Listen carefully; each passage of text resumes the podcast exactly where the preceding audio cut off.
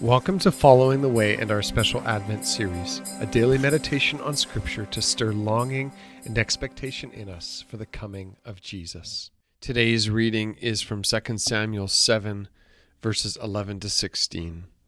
The Lord declares to you that the Lord Himself will establish a house for you.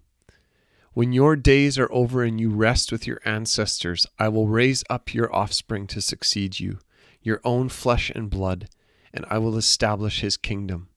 He is the one who will build a house for my name, and I will establish the throne of his kingdom forever.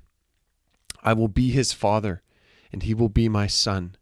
When he does wrong, I will punish him with a rod wielded by men, with floggings inflicted by human hands. But my love will never be taken away from him, as I took it away from Saul, whom I removed from before you. Your house and your kingdom will endure forever before me. Your throne will be established forever. These are the words of the Lord spoken to Samuel for King David. The kingdom of Israel was experiencing a period of significant growth. Their enemies had been defeated, and David was relaxing in his palace. And it dawned on him that while he enjoyed such comfort, the Lord was worshipped in a tent. And so David began to formulate a plan to build a temple for God. But the Lord came back and stated that he didn't want David building the temple. First Chronicles 28 reveals that God didn't want a warrior like David being the one to build it. But it seems to be that the Lord was limiting David intentionally. In his message from Samuel, God wanted David to realize how every step of his life, every part of his journey, from being a backwater, middle of nowhere shepherd to now being the king of Israel, had been the hand of the Lord on his life. David was a big deal at the time in Israel, beloved by the people. His reign had coincided with the greatest time in Israel's history. And while God promised David that he would make him great, he also wanted to temper his plans.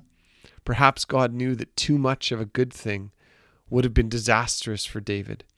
We don't know for sure, but we do know is that God's plans had a different timetable. There was wisdom here for our lives. And yet, these verses in 2 Samuel speak with incredible favor for David and for his kingdom. David's posture of humility and his heart for God released incredible mercy into his life and the line of kings that would succeed him, despite the rampant disobedience.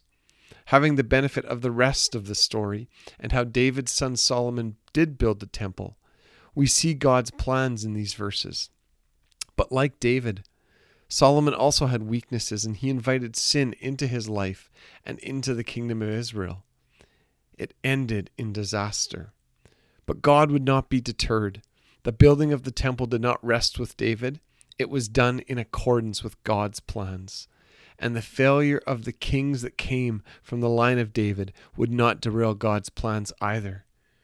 David had some incredible perspective in this. He embraced God's plans for the temple, and he understood there was something eternal about his kingdom that extended far beyond human reign.